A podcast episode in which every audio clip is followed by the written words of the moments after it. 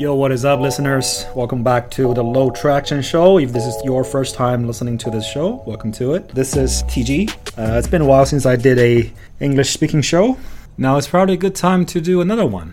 So today, let's talk about engines. When I say engines, I mean ICE engines, internal combustion engines. I know EV is the biggest thing of you know today's world in terms of automobility and vehicle science and technology but today, let's just focus on the good old ICE engines. And uh, when I talk about this, I'm going to focus on uh, the layout of different engines, starting from inline to V shape to W to other weird, you know, layouts of different engine types. I know if you are listening to this and if you are already a car guy, you probably think, man, this is like basic 101 stuff. I don't need to listen to this. Look, when I was doing my research, I thought I knew everything. Obviously, I don't, right? I actually learned a whole lot when I was trying to do uh, some of homework for this episode.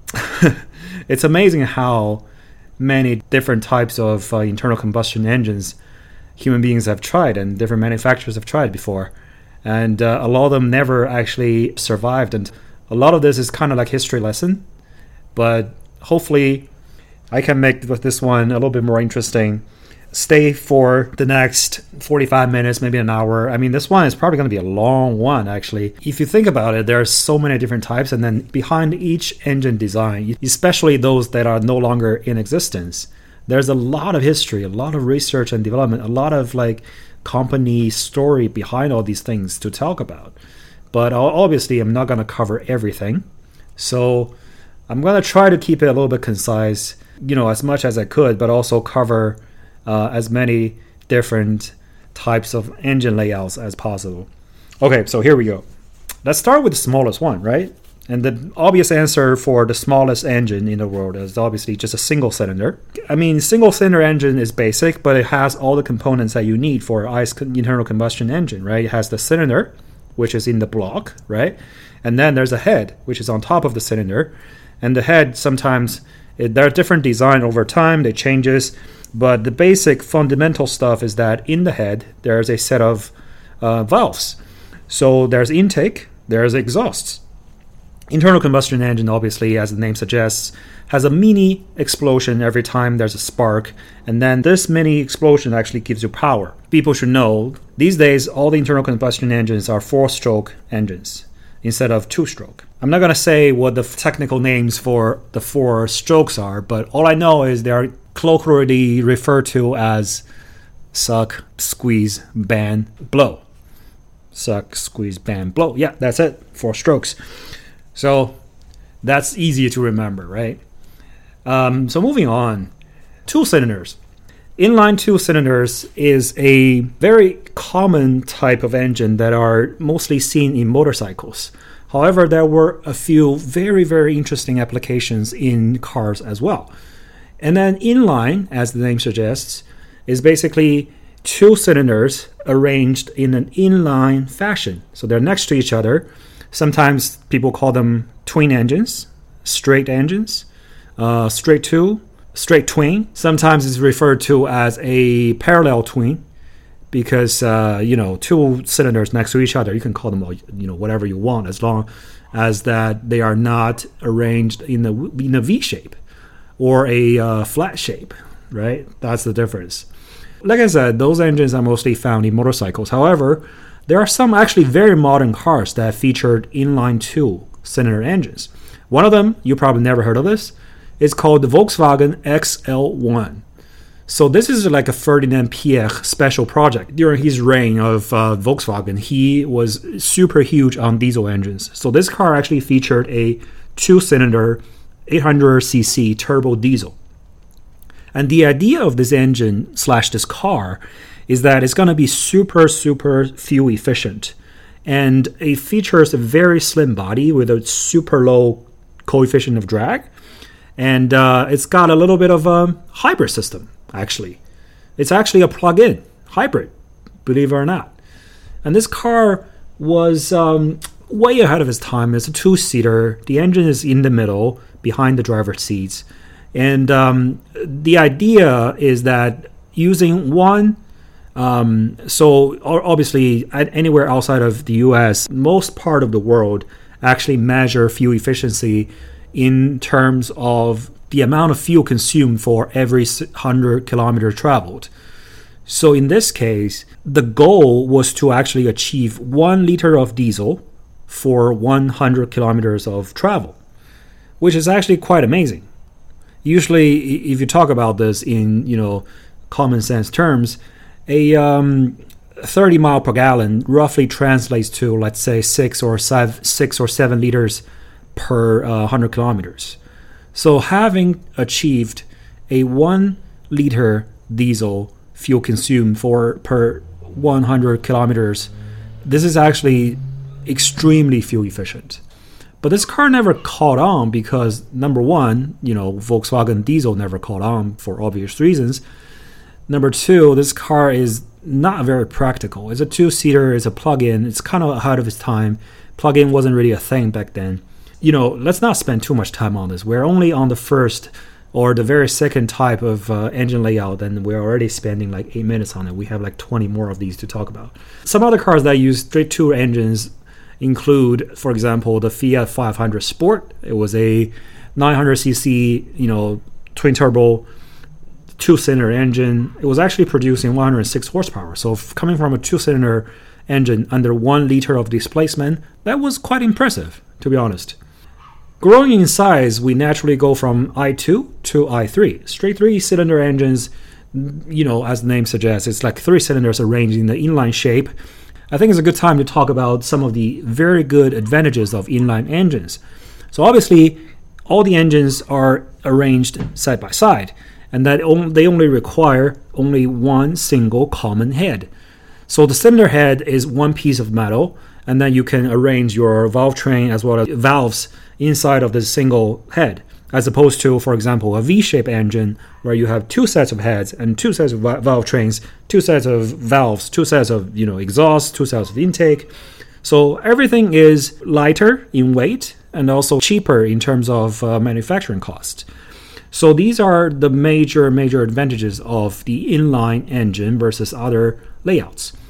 So i3 actually is quite common these days because it's you know these days you know because of the emission regulation, environmental laws and whatnot, you know car companies are trending towards smaller dispa- displacement engines before they obviously go full EV, right? So these days you can buy a three-cylinder inline engine for a Ford Fiesta, for example, in some you know European markets. Obviously, it's not available anymore in the US. And uh, you can buy, for example, the brand new Toyota GR Corolla, which is super hot, super you know sporty hatch. Uh, you can also, I'm not sure if you guys heard of this, you can also buy a Koenigsegg Gemera with a three cylinder. So obviously that car is super expensive and it's huge. It's actually a family. It's a huge two door um, sedan, I guess. It's a two door with four seats. It's very spacious inside. It's supposed to be a family car, you know, made by, you know, the supercar company Koenigsegg. However, this car is a hybrid system. It's got three electric motors, but it also has a 2.0 liter three cylinder turbocharged gas engine that is sitting on the rear axle. So this thing, although it's only three cylinders and 2.0 liter it actually produced 600 horsepower just by this tiny little engine. That's why this engine is given the name Tiny Friendly Giant. It's a cool name, don't you think? But the coolest thing I think about this is that obviously we can spend the entire episode talk about the Gemera or Koenigsegg as a, as a brand. So this engine actually features the free valve system that Koenigsegg developed. So basically there's no camshaft in this engine.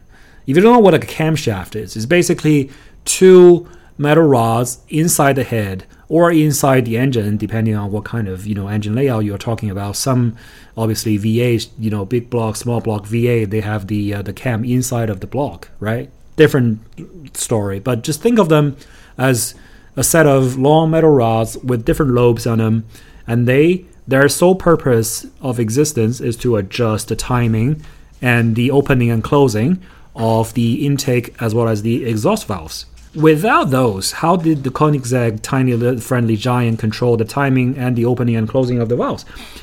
Easy. They have a pneumatic system that actually is controlled by air. So they have an air compressor attached to the engine, and that air drives the um, the valve train. Hey, if you want to learn more about Koenigsegg and their very magical technologies, we can talk about that in a future episode. Obviously, just leave a comment below. Say if you're interested. Even if you don't, I probably plan a, plan an episode around uh, Christian von, von Koenigsegg. Anyways, he's a, such an interesting character, and the company has done a lot of great things. So moving forward, the i3 is nowadays more and more common. It's popular because of obviously, like I said, it's the small in size, very low on emission. With a turbocharger, usually they can achieve pretty high power, like we just demonstrated with the uh, Koenigsegg three cylinder. And then they are also a little bit cheaper to make, right? It's only three cylinders in an inline uh, straight layout. There's uh, not much that can go wrong with these things. So they are getting a little bit more attention these days. Before that, when engine capacity and uh, emission standard wasn't as um, strict as today, inline four, straight four, uh, is probably the king of small cars. To a certain extent, they are still today. So inline four obviously is a four cylinder arranged in the inline fashion. They are super popular, and they are there are some extremely famous uh, inline fours throughout history. For example, obviously the Honda K series, right? We can find those in all types of uh, Civic Type R's. You can find those in the Honda S2000s. There's a unique issue with inline fours, and that is something called secondary imbalance. So the way the inline four works is that there's a, there are always two cylinder moving towards the top, while the other two cylinder moving towards the bottom. So they are always 180 degrees apart in terms of timing. So what that means is that the engine, half of the engine has a upward force, half of the engine has a downward force. But just because how a engine works in terms of the, the crank, in terms of the connecting rod and all the angles and everything. It's a you know geometry slash mathematical problem. We can talk about that later, but just know that the upward forces and the downward forces in the cylinder engine is not equal. So there's a, a little bit more secondary force that is moving the engine up so that imbalance actually creates a lot of vibration if you don't control it. So the inline four always requires some sort of counterweight or balancing shaft or some countermeasure that to sort of um, counteract all these vibrations. That's just one thing that all four cylinders has to deal with. But it's not a big deal, right? If it were a big deal, none of these four cylinders would, would exist the fact that all these cars these days, every single one of them, including the SUVs of the world, have four cylinders, inline four cylinders, is proof that can overcome that problem and also make it work. So that's just something to know about for you know the the inline four cylinders. If you add another cylinder, this becomes inline five, a straight five. Straight five actually because the five cylinders timing, the difference between them are no longer 100 degrees there's a little bit less of a secondary vibration problem. So five cylinders are a little bit more smooth than inline fours. So that's one of the bigger advantage of the five cylinders. And because of the timing and everything, inline fives actually sound very unique if you listen to those uh, engines, open one, open one of Jason Cammisa's videos on uh, YouTube, you can find they, they, he did one of the um, you know most interesting videos recently about best sounding vehicles in the world, and then that video actually featured a few you know five cylinder cars. Some of the really legendary five cylinders include Volvo, obviously one of the Swedish Swedish darlings. They actually made some really really cool five cylinder engines, and then the way that Volvo did it is actually they, they keep it transverse in a um, front wheel drive uh, layout. And that's imagine laying out the engine transversely in the front of the car, especially when it's a five cylinder, it's actually pretty long. And then by transverse, I mean the the line that is the engine bay is actually um, sort of like perpendicular to the vehicle, the direction that vehicle is traveling front and back. So the the longer you know the longer uh, side of the engine is actually in the front of the car as opposed to laying it longitudinally meaning that the the crank of the engine actually faces the front and back of the car. Uh, but that's another sort of uh, factor that plays into all these engine layouts is how these engines are installed in the car. But going back to i5s straight 5 another straight 5 engine obviously is coming from audi. So audi actually made some really cool uh, five cylinders, but it's kind of a shame that they actually going away with it. They're kind of leaving that behind. I think the latest car still in production that you can purchase with the inline five is probably the Audi RS3. And then you can probably buy a slightly used, only a few years old, uh, Audi TT RS with a five cylinder in there as well. Um, I'm pretty sure you can get a Golf R that has a five cylinder too. But uh, other than that, I mean, it's very hard to find um, five cylinder engines anymore. Volvo doesn't even make this anymore. Um, Volvo actually abandoned the five cylinder uh, a long time ago. I think they are now focused on the fours. Uh, even their bigger SUVs actually have a four cylinder engine with both supercharger and turbocharger. Sometimes, you know, they feature force induction plus a hybrid system. So they, they, they have everything. Volvos nowadays, they have everything. Trying to squeeze as much potential out of their four cylinder engine as possible. So that's your inline five. The next one is inline six or straight six engines. Straight six engines are great. We have one in our household, which is the BMW B58, I believe, is the engine code. So BMW is probably one of the most well-known um, car manufacturers with six-cylinder engines in a straight line fashion. And the six-cylinder, because of the timing of each cylinder, the up and down movement, and, and everything, it's it's inherently very very smooth. The secondary vibration almost doesn't exist in these engines, and uh, it, it's naturally balanced.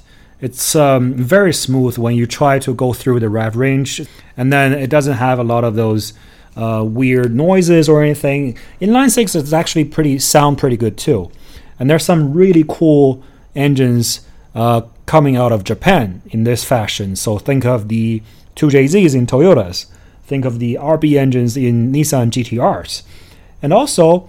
Um, it's worth mentioning that a lot of diesel engines actually use the inline six uh, layout. So that's your straight six. If you put more cylinder to it, I, I don't know if there's a straight straight seven engine. I haven't seen any. I, I couldn't find anything online about it. So let's skip one and then go straight to inline eight. So inline eight, probably there's no modern car applications anymore. But if you go to car museums a lot, like I do, you can find that old cars from the 1920s and 1930s actually use a lot of these i8s, especially those race cars back then. I mean, these cars are super long in terms of the distance between the front axle and your steering wheel is miles. These cars are beautiful to look at, the super long hood, and mostly because they have super long engines. So imagine eight cylinders arranged next to each other in a, in a straight line fashion, and then you stuff this thing in front of your um, firewall between your seat and the front axle famous ones like the Duesenberg Model J. So Duesenberg obviously is one of the American sports car slash luxury car manufacturer back in the day. Um, it, it's very very collectible. It's one of the fastest cars back then. It was they were so ahead of its time, and they are beautiful to look at. Another one you probably have already heard of. Uh, it's the Bugatti Type 35. This is one of the very early um, Bugatti production cars uh, back in the uh, you know early 20th century, and it's worth a lot of money these days. Like I said, go to a car museum, especially one that has you know a lot of pre-war cars, and then those are really good to look at, and then you will learn a whole lot from these cars and manufacturers. Moving forward, even the eight-cylinder inline engine is a little bit too long for more for you know contemporary car applications. So the inline layout really just stops right there.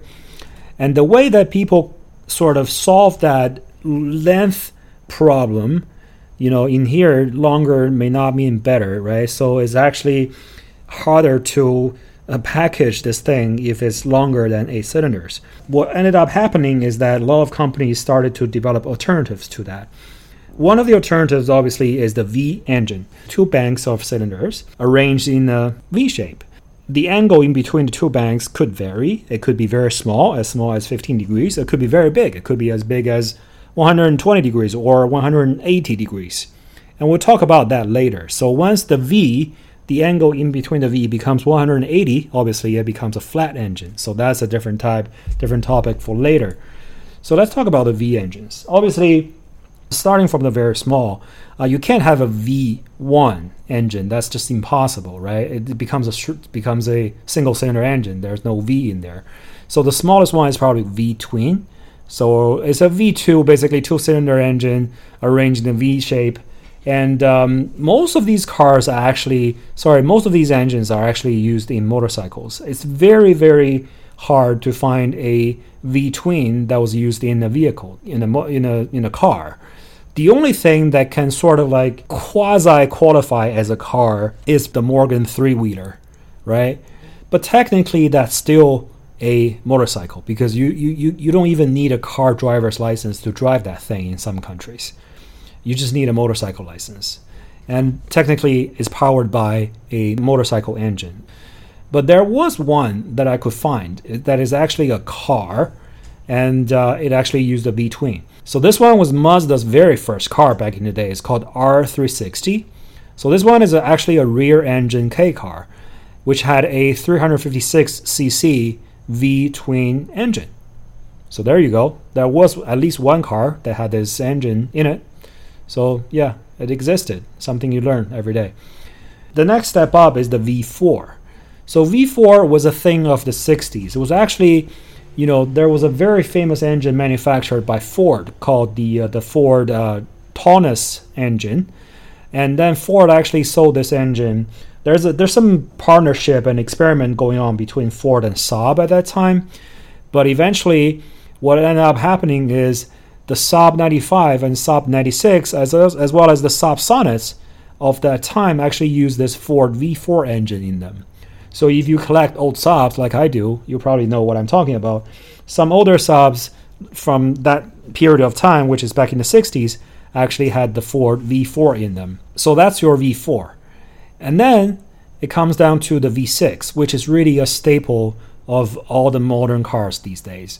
If you want a little bit more power than a inline 4, if you also don't want as much fuel consumption as a huge V8, then you will opt for a V6. American cars traditionally, especially the muscle cars from the 50s and 60s, they preferred V8s. But back in the 80s, the Buick uh, Grand National was one of the really hot cars that actually featured a V6. And that's where American cars kind of realized, you know, the six cylinder engine could also generate huge power. And then the reception from the, uh, the, the customers were actually pretty favorable. V6, they are almost everywhere. My Saab has a V6, which is you know transversely mounted in the front and drives the front wheels.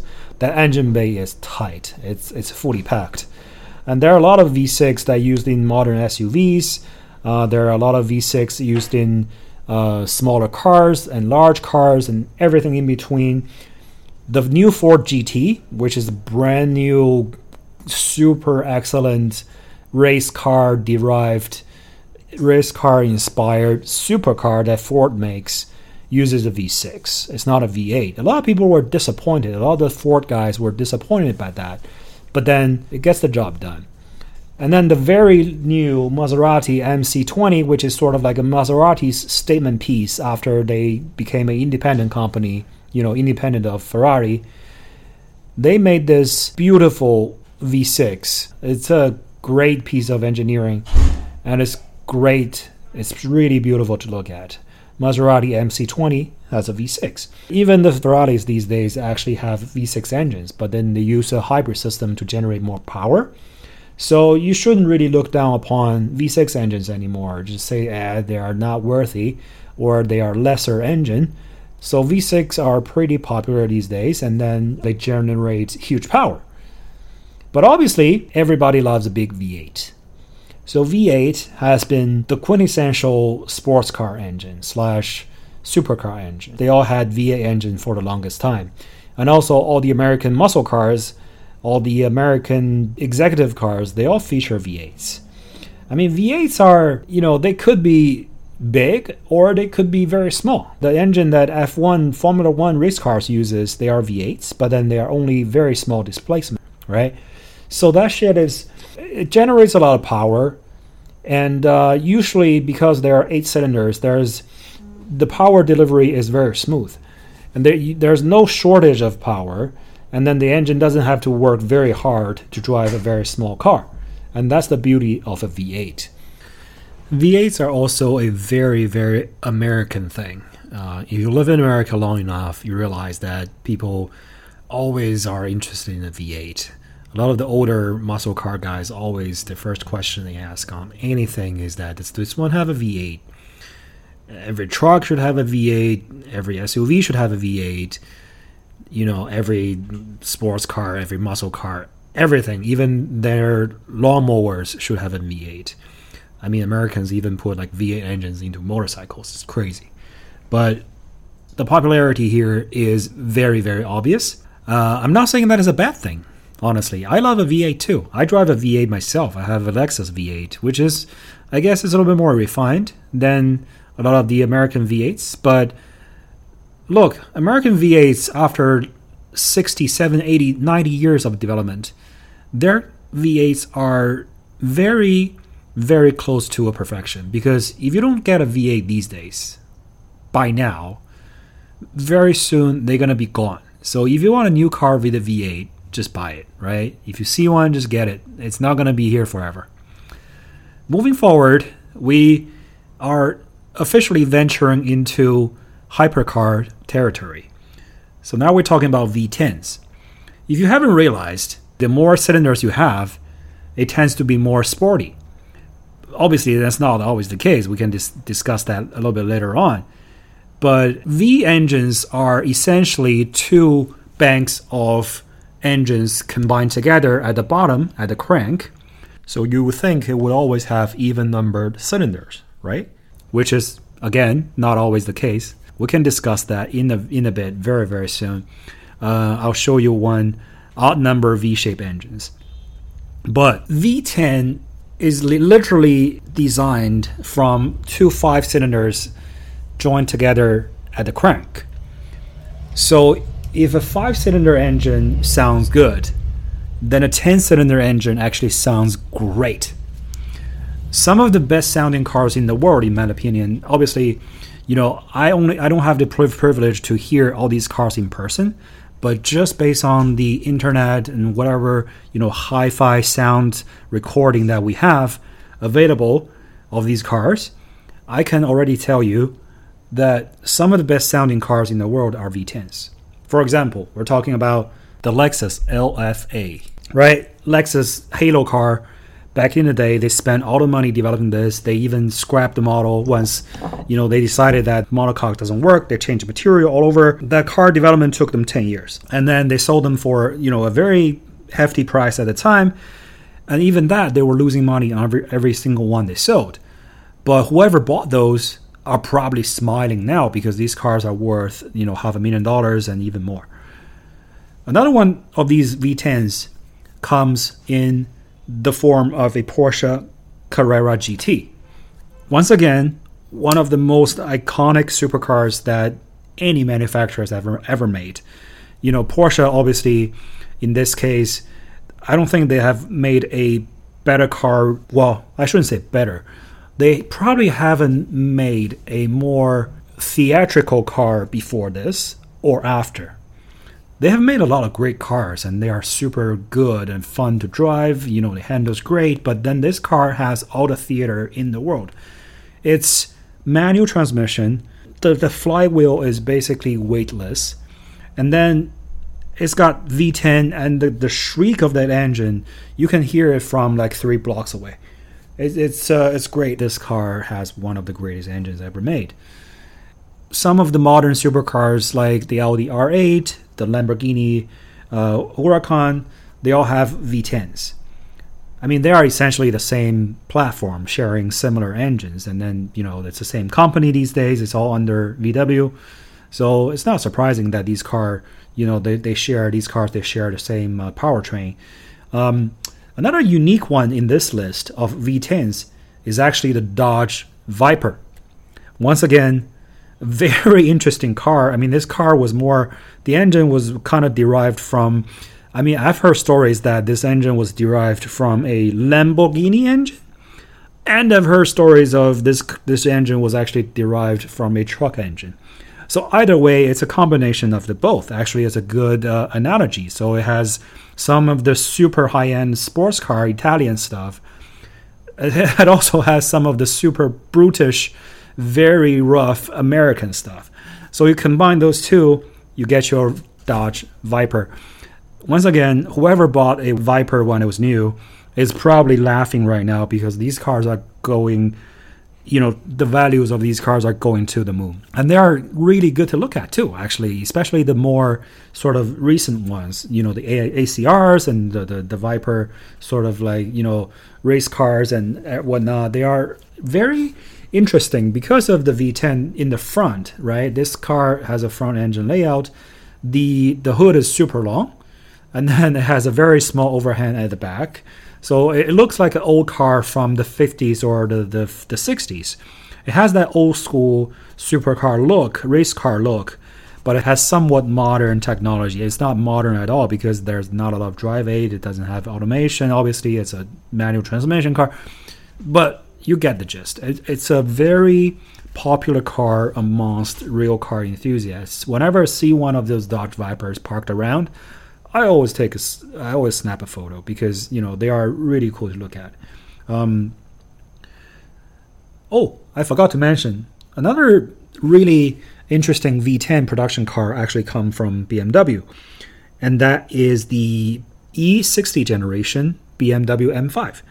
So this car was one of the sort of the ugly duckling kind of BMW M5s because obviously this car makes great sound, a lot of power, but it, it kind of suffers a lot of like engine problems, you know, with the bearings and everything. So whenever you work on these cars, it is a very expensive bill.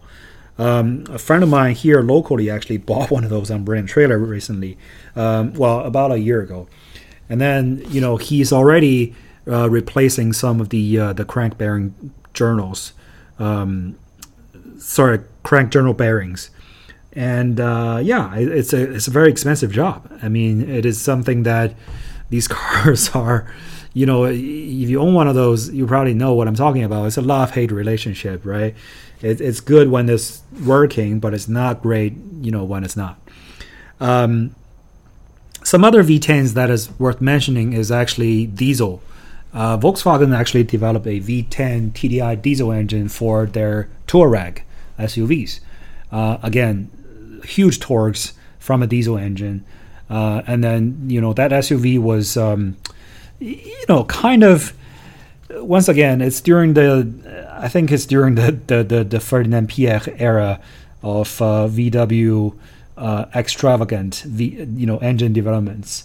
Uh, you see a theme here. So whenever Ferdinand Piech was in charge of VW, they actually made a lot of interesting um, inven- inventions in terms of the engine technology, in terms of car technology, they were very odd, but then some of them are super cool.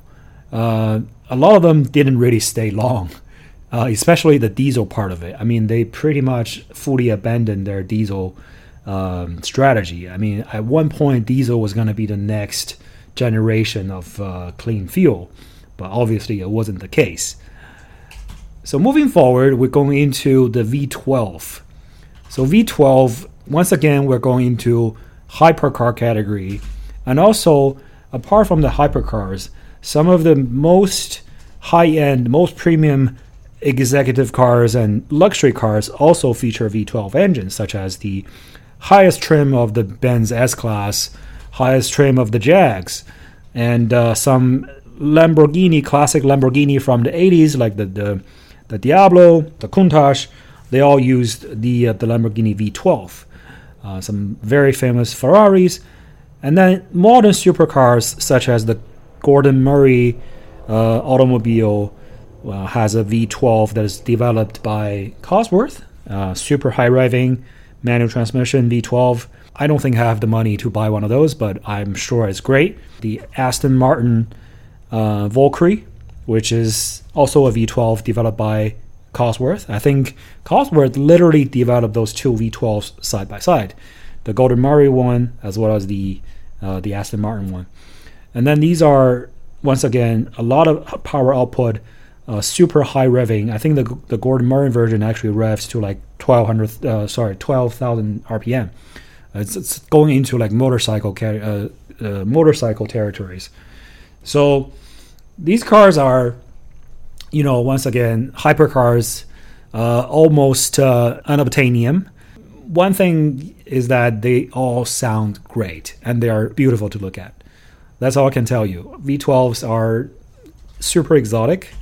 It's something that doesn't really happen very often.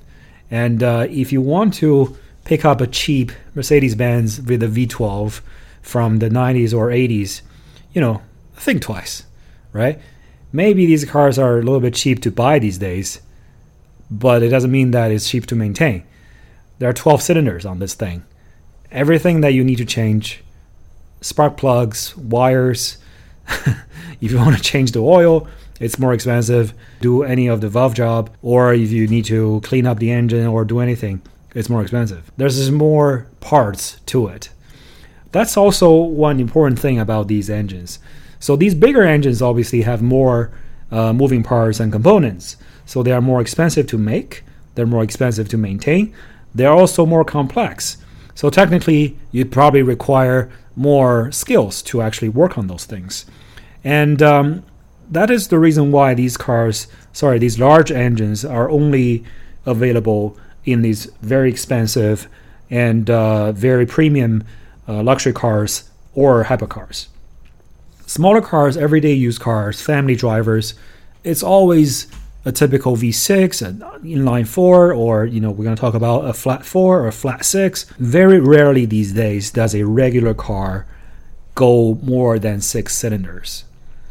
Even the eight cylinders are going sort of extinct. Like I said, only a handful of cars or you know SUVs offer V8s these days. If you see one, you know, fetch it. Otherwise, it's going to be going away. But V12 is not the end of production V engines. There actually is something bigger.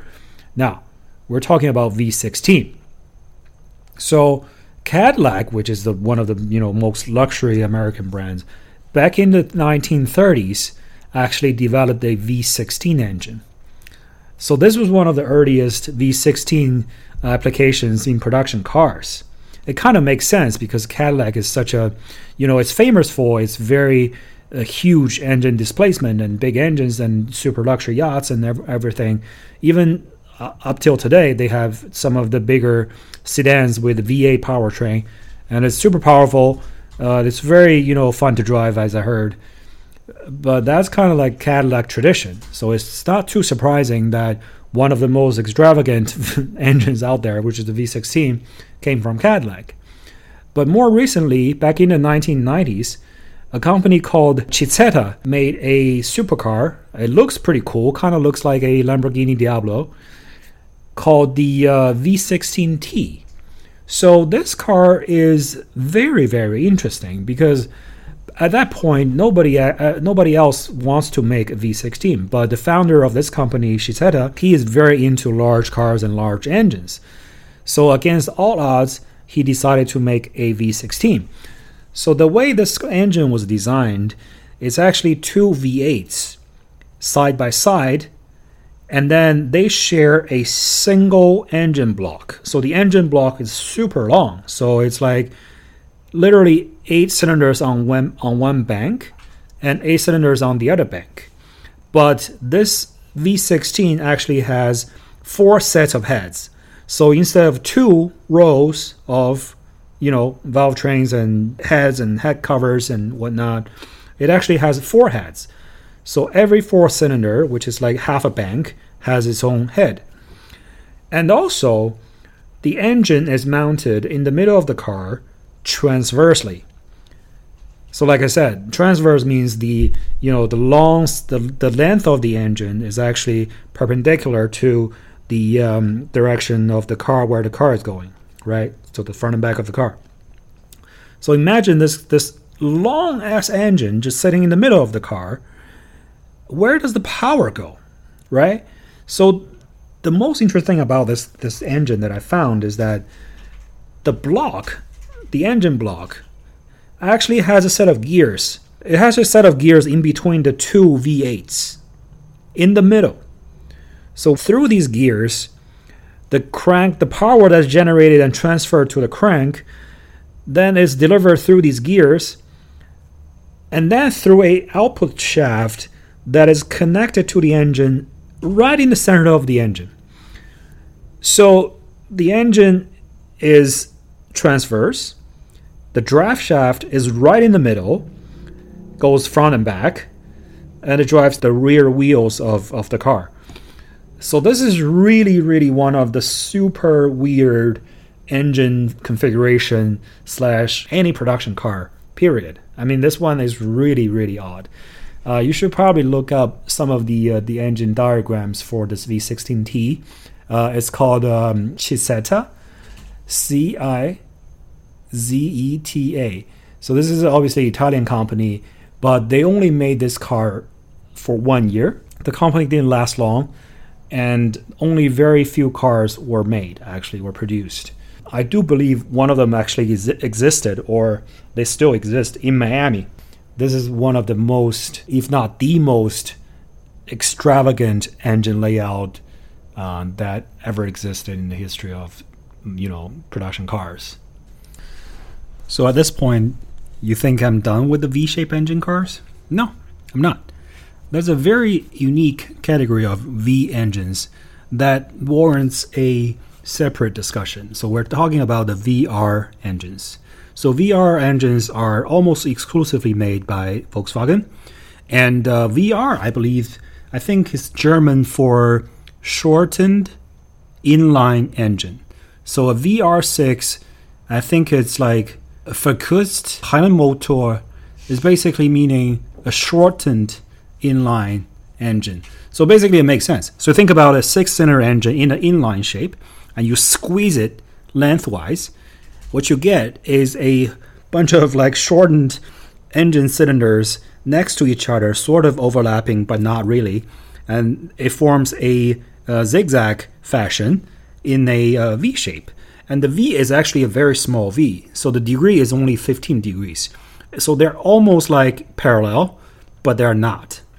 Uh, the very big advantage of this side of this type of layout is um, even though it's a V engine, which typically requires two sets of valves, two sets of heads, and two sets of intake and exhausts, a VR engine only requires one set of head.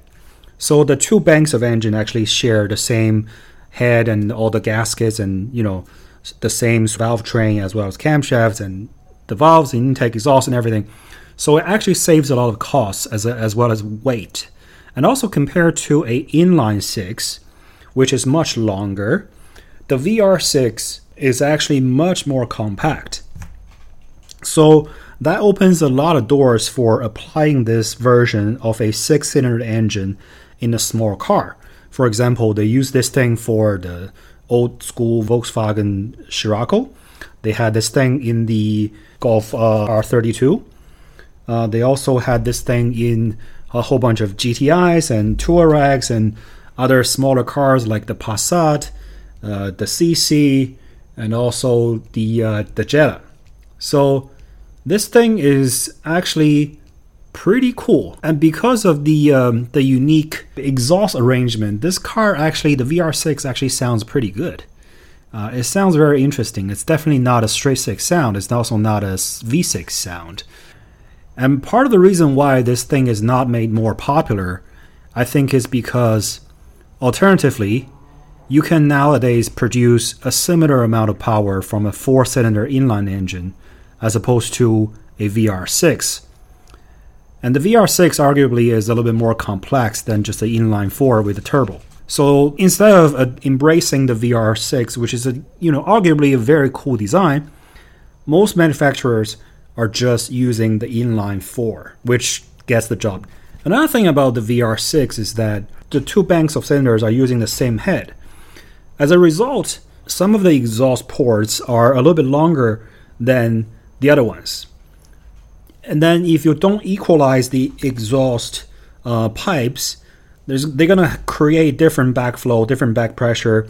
It's going to affect each of the cylinder's torque output, which makes the engine a little bit less efficient, a little bit less, you know, uh, balanced, and also the efficiency is not the best. Um, you know, characteristic of this engine. So the car actually, sorry, the engine actually consumes a little bit more fuel.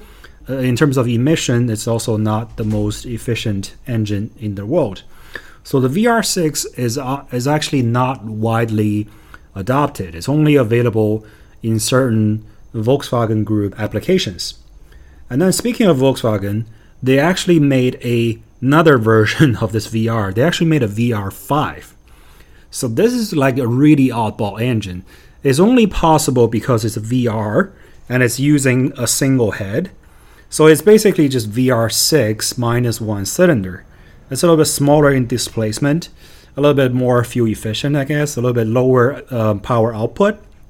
It, it functions just like a VR6, but just, you know, with one cylinder just chopped off.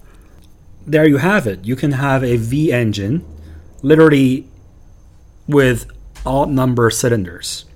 And on top of the engine cover, Volkswagen actually doesn't say VR5, it says V5. And if you are looking at this thing for the first time, you're going to be very, very confused. But don't get confused after this show. Now you know there was a VR5 engine made by Volkswagen. So that's it for the V shape engines. Now let's go into the next engine layout, which is some of my favorite engines in the world. We're talking about a flat engine. The flat engine is essentially, if you think about a v-shaped engine and then you open that angle all the way up to 180 degrees, there you will get a flat engine. But a flat engine is not always the same as a 180 degrees V. And I'll explain why. I do apologize for being a little bit, you know, pedantic here, but there are essentially two different types of flat engines. One of them is called a boxer engine. A lot of people think that all flat engines are boxers, but they are not. A boxer engine is a flat engine, no doubt about that, in which each set of opposing cylinders go in or out always at the same time. So imagine a boxer, you know, fighting, wearing gloves. Before he or she goes into the ring, what they always do is to, you know, hit the two fists together, getting ready to fight. So that motion, you know, punching your fists together against one another, that's the motion that the boxer engine makes. But a non boxer flat engine actually has the same set of cylinder going either left or right at the same time. One of those cylinders is going out to the top dead center, the other one is actually going to the bottom. So one of them is going out from the crank, the other one is approaching, getting nearer to the crank. So that is not a boxer engine. Again, this is really just being very, very academic, but just know not all flat engines are boxer engines. Some of the boxer engines are really, you know, predominantly seen in two brands these days. One of them is Porsche, which is, you know, famous for its, you know, flat boxer engines. They apply these things in the Boxster. They use these things in the Cayman. They also use this in their you know iconic 911s. All of the, all of the 911s have uh, flat engines. And Subaru, which is another manufacturer that actually sticks with the uh, the flat engines, all of their cars are using the flat engines, I believe. Even the Toyota GR86, which is essentially a Subaru underneath, also uses one of the Subaru's uh, flat engines. So those two manufacturers are modern car manufacturers who actually stick to the flat engine layout. None other company actually make a flat engine these days. But historically, some really interesting flat engines were actually manufactured and used in some really cool cars. For example, there was actually a flat 2 engine. So the flat 2 was actually used in one of the world's most famous vehicles. It's the Citroën 2CV. The Citroën 2CV used a 375cc horizontally opposed two cylinder engine. This car debuted in 1978, and this engine only made 9 horsepower. The car probably couldn't even get out of its own way. But there you go. This is one of the most utilitarian, most practical, most people's car. This is re- a real people's car back in the day. And the Citroën 2CV has one of the very few H2s ever used in a production car. By the way, the letter H is used to describe a flat engine. As you can see, the letter H sort of resembles a flat 4. So, you know, that's why they're using the H letter. But also, I think it stands for horizontally opposed, I'm guessing. But whatever. It's not HO2, it's not water, but it's H2. In any case, Subarus, a lot of H4s, Porsche, some H4s, some H6s. But when we increase the cylinders to 8 cylinders, 12 cylinders, that becomes more like a race car application. And it only dates back to some of the older days. Like new cars, new race cars these days don't use a large, you know, 8 or 10 or 12 cylinder uh, flat engine because I mean, let's be honest. This thing is huge if you make a flat 10 or a flat 12, right? The area that it covers, because the you know, you think of like a V-shaped engine. Imagine if there's a light right on top of it shooting directly downwards. The shadow that this engine casts on the floor is for a flat engine, the shadow is much bigger than a V engine or an inline engine. But also on the, I guess on the flip side, one of the advantages of a flat engine is that because this thing is super flat, the center of gravity is low. So for a sports car application, it is actually more sporty. It's easier to handle. It's easier to control the weight of the engine in, in relation to the car. And also in terms of safety, I believe there's a safety advantage to a um, flat engine as well. If this car, imagine if this car is a front engine layout, and then because it's so low to the ground, once there's a frontal collision, the engine by default these days, by design, all these car safety features, the engine is supposed to drop out of the engine bay and then travel downwards towards the bottom of the car in order not to hit the uh, passenger or driver inside of the cabin. So a flat engine is much easier to actually slide under the uh, the drivers as well as the passengers. That's why the flat four or flat six in the front sort of uh, engine layout is a little bit more safe in a frontal collision. That's just one of the benefits of this flat engine. One of the most iconic flat 12 engine ever made was in a car called the Ferrari 512 Berlinetta boxer. And the name is ironic. This is probably the most ironic name that ever existed because even though the car is called a boxer, this flat 12 is actually not a boxer. It's a 180 degrees V. I've already explained. You can figure out why, and just to think about the uh, the movement of each pair of opposing cylinders, the behavior of each one of those. Now, we've covered some of the iconic engines already in the world, but we are still missing one major category, and that is the W engines. So, W engines, uh, once again, you can look at the letter W and imagine what a W engine is. So, it's basically four banks of cylinders joined together at the bottom at a crank into a single output shaft. So what a W engine is, most of the time, two sets of VR engines because they want they still want this thing to be a little bit more compact. They could be VR4s, they could be VR6s, they could be VR8s. And because there are two sets of VR engines, so you you will probably understand that most of the W engines are actually produ- produced by the VW group.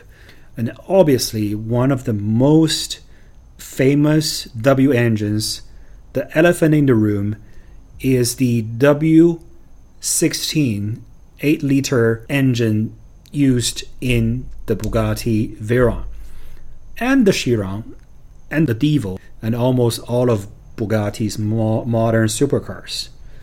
So these are two sets of VR8s combined together, forming a W shape 16 cylinder engine. Obviously, they make over a thousand horsepower, there's a lot of turbos, a lot of cooling, It's magnificent piece of engineering. Top Gear has covered it. A lot of media has already covered it. We don't have to talk too much about it. Everybody that knows what a Bugatti Veyron or a Chiron or a Divo is. So there you go. There is your W engine, most iconic one of them.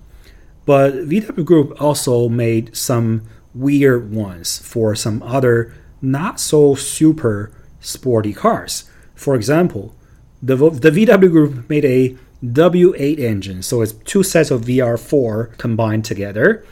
And then they use this W8 engine in the Passat. They use this engine in the Passat W8.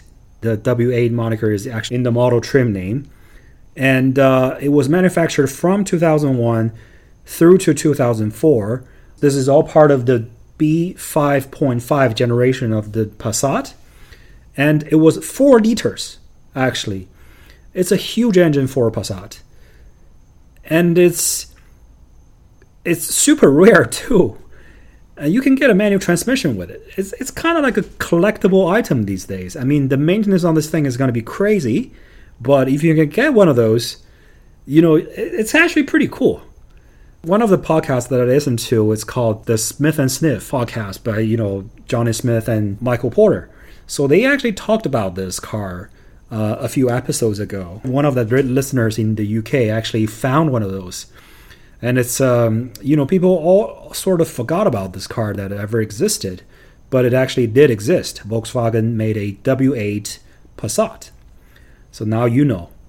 Um, but VW is also not done here. They also produced a W12. So it's basically two sets of VR6 combined together. In 2003, a 6 liter version was installed in the Bentley Continental GT as well as the Flying Spur. So, you know, there you go. If you want the most expensive maintenance bill in the whole wide world, just buy a 2003 Continental GT with a W12 engine. I'm sure your wallet will be very happy about it. So, those are the most common engine layouts uh, in production these days or you know historically for all kinds of street cars. We're not talking about race cars mostly. We're not talking about engine applications in marine, in ships, or in aviation, in planes, helicopters. We're not talking about jet skis because these things use all they all use similar technology but slightly different layout. They may be bigger, smaller, you know, more weird, but we are strictly sticking to production cars. Now, if you're a real car enthusiast, you're probably yelling at the phone right now, telling me, dude, you're missing one of the major categories of internal combustion engines. I know, I'm not done yet. So we've covered all of these cylinder engines, but we are missing one of the most important and one of the most oddball engine inventions in the history of mankind, and that is the Wankel engine. Wankel is obviously very German. It is invented by a German engineer called Felix Wankel. Although Wankel is also how Gunther Steiner pronounces wanker. Shout out to the show F1 Drive to Survive. Go go ahead and watch that if you haven't seen it you'll understand what I'm talking about. But Wankel engines are essentially rotary engines. If you ever heard of Mazda, uh, for example, Mazda RX-7 or Mazda RX-8, those were actually pretty recent production cars from a very big car manufacturer. And then the Wankel engine sort of died off after RX-8. I think the last generation RX-8 stopped producing, uh, Mazda stopped producing them in 2012. And after that, the Wankel engine basically kind of ceased to exist until, well, very recently, I think Mazda just announced that they will start to produce the Wankel engine again, but only as a range extender to one of their uh, electric vehicles in 2023. So the Wankel engine is not dead yet, but it was actually really, really popular and it was thought of as one of the most promising engine technologies back in the, the 20th century. So after uh, Felix Wankel invented this engine layout, he actually licensed this thing, this technology, to a whole bunch of engine manufacturers and car manufacturers. So this thing actually was applied in all sorts of machineries, cars, you know, stationary engines, marine, aviation, all kinds of shit. So, what is a Wankel engine? A Wankel engine, if you've seen a diagram before, you will understand. It's actually a the um, um, it's a rotary engine. So the cylinder uh, wall is a sort of like an oval shape on the outside, and the cylinder itself is the rotor which is a triangular shape. And that's why sometimes these engines are charmingly referred to as the Dorito engine, because Dorito is a triangular shape piece of chip. The rotor rotates around a center output shaft. It rotates as if it is a hula hoop. So if you've ever played hula hoop, you know what it is, right? So it's kind of rotating around your waist and then think of think of it as the Dorito, and the output shaft is in the middle. Go ahead and find the GIF picture online and just see how it works. I mean, there's a whole bunch of those on Wikipedia. It's very mesmerizing to look at because it's very different. It's not the same as a you know cylinder engine where the engine just goes up and down, the cylinder just goes up and down and generates power. You understand it. But this thing, it, it rotates and it has different chambers when it rotates, and each chamber has a different purpose. And these engines are also four stroke. It's a very, very unique engine layout, and um, it, it, definitely has its time because back in the 1960s, the, the Germans put the very first production version of the rotary engine in the car called the NSU Spider. The NS, NSU, if you know about this brand, uh, it, it later on became part of Audi, right? So NSU is a very important German car brand back in the 1960s. And in 1967, Mazda, having licensed this Wankel technology from Felix Wankel, sort of continued to refine this technology because this engine was not perfect. There's a lot of problem with the sealing as well as the emission. This engine is famous for or notoriously inefficient, right? The fuel consumption as well as sometimes the the emission gas is, is not the best for a internal combustion engine. And that's why I think that's part of the reason why this engine doesn't really, you know, it didn't really survive that long. But Mazda sort of continued to refine this engine technology over the years, and they actually solved most of the problems that came with this design. And that's why Mazda was actually one of the only companies that widely adopted this technology in their production cars. Like I said, the RX-7 back in the 1980s and 90s is now a classic. I mean, if you find a RX-7, a uh, fourth generation FD RX-7 in a good condition, this car is easily sixty thousand dollars and it's very actually very good looking car too. It kind of looks like a um, a combination of a uh, Corvette a C5 or a C6 Corvette, and a Miata, right? So this thing has pop-up headlights too. But it was one of the most iconic shapes for Mazda, right? It's very curvy, but it, looks very fast at the same time. And then the RX-8 obviously is the uh, successor to RX-7. So that car went in production in 2003 and went out of production in 2012. So, like I said, some of the bigger problems associated with the, the Wankel engine is number one, the apex seal. So at the tip of the rotor, there's a seal that touches the uh, inside wall of the housing, and that seal is called the apex seal. When this engine accumulates miles and runs for a long time, that seal tends to fail and causing a lot of leaks inside of the engine, making the engine losing even more power and burns oil and whatnot. Efficiency is definitely not one of the strengths of a Wankel engine. And emission standards, tougher emission standards, also mean that the Wankel engine uh, eventually just couldn't survive. But despite all of the faults, there are a lot of car enthusiasts that really, really love the Wankel.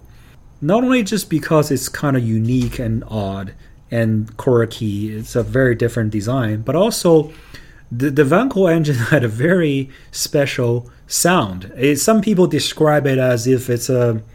Um, some people say it sounds like a dentist drill, but some people who you know love the engine would probably describe it a little bit differently, a little bit more favorably.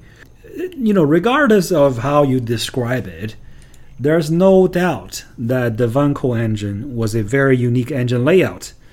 I mean, the only thing that is stopping me from buying a Wankel engine car is that I don't know who in Miami can fix it if something goes wrong with it.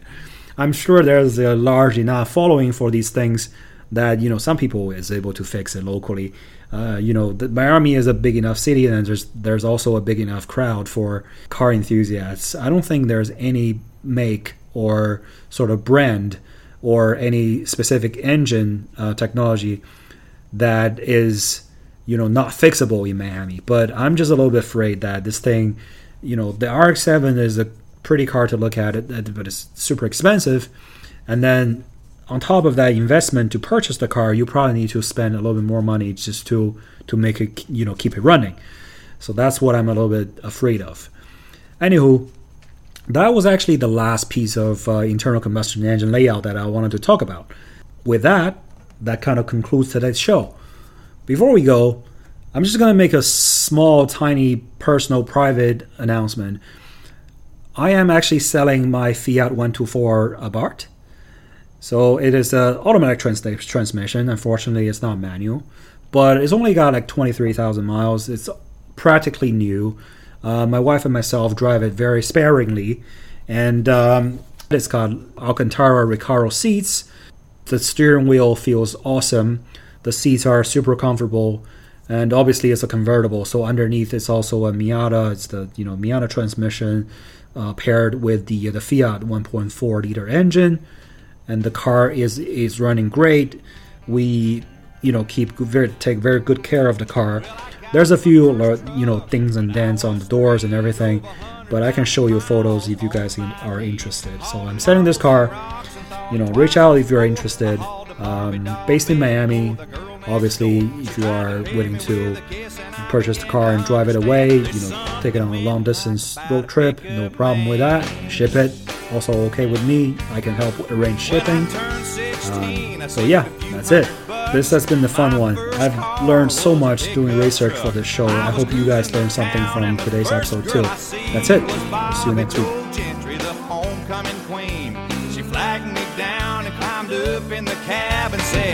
I never knew you were a pickup man.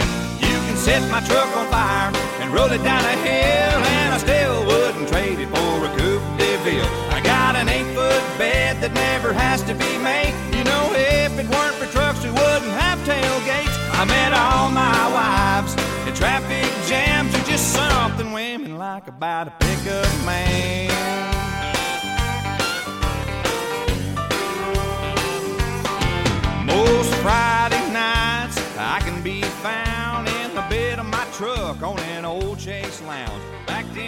Must buy.